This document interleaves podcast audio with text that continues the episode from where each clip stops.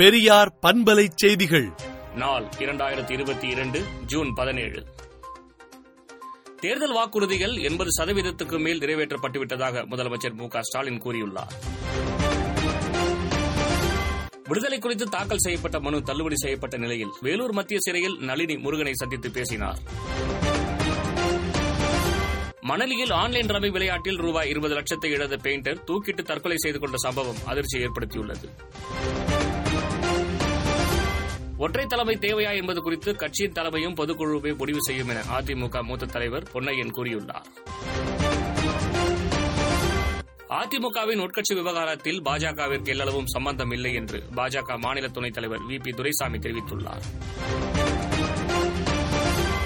செங்கல்பட்டு மாவட்டத்தில் இரண்டாவது தவணை தடுப்பூசி எழுபத்தைந்து சதவீத பேருக்கு செலுத்தப்பட்டுள்ளது என்று அமைச்சர் மா. சுப்பிரமணியன் தெரிவித்துள்ளார். ஜனாதிபதி தேர்தல் தொடர்பாக எதிர்க்கட்சிகள் ஜூன் இருபத்தொன்றாம் தேதி மீண்டும் ஆலோசனை நடத்த முடிவு செய்துள்ளது.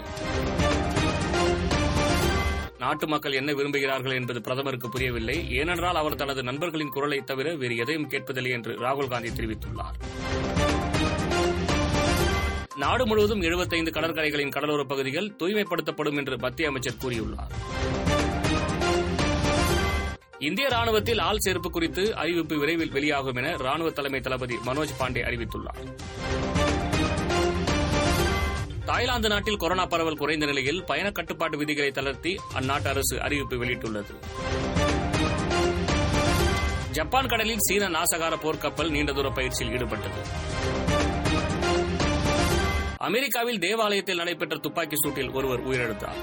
விடுதலை நாளேட்டை விடுதலை டாட் இன் இணையதளத்தில் படியுங்கள். பெரியார் பண்பலை செய்திகளை நாள்தோறும் உங்கள் செல்பேசியிலேயே கேட்பதற்கு எட்டு ஒன்று இரண்டு நான்கு ஒன்று ஐந்து இரண்டு இரண்டு இரண்டு இரண்டு என்ற எண்ணுக்கு பெரியார் எஃப்எம் நியூஸ் என்று வாட்ஸ்அப் மூலம் செய்தி அனுப்புங்கள்.